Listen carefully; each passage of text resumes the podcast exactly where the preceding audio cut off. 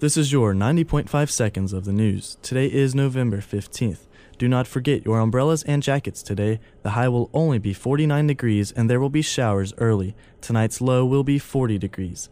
USC's University Housing revised their application process, but that does not mean it will be any easier for upperclassmen to get on campus assignments. Wade Hampton, Sims, and McClintock residence halls will be closed during next school year. That equals almost 550 fewer beds available. Most of these usually go to incoming freshmen. Because these students are guaranteed on campus housing, they will be distributed evenly into different buildings instead. The Director of Administration for University Housing, Joe Fortune, says that a little over a thousand beds will go to returning students. That's down from 1,800 last year, and 900 students were not given an assignment then.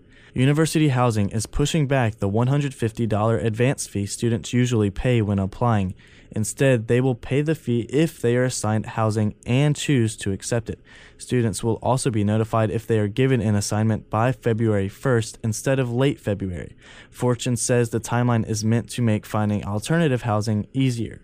South Carolina men's basketball will host Morgan State at 7 p.m. Friday, but Coach Frank Martin and his staff are also focused on next year's recruiting class. The signing period started Wednesday, and Martin credits his staff for the work they have done to build relationships and trust with local students and coaches. Women's basketball hosts Savannah State tonight at 7 and will face Clemson on Sunday. USC Equestrian has been named the new number one team in the country. They last had the top ranking in 2009. Tis the season for hot chocolate, live music, and the city Christmas tree lighting. Read more about the opening of tonight's 27th annual Vista Lights, as well as all of the full news and sports stories, find exclusive videos, and even more at dailygamecock.com. Paul Kritzman, 90.5 seconds of the news.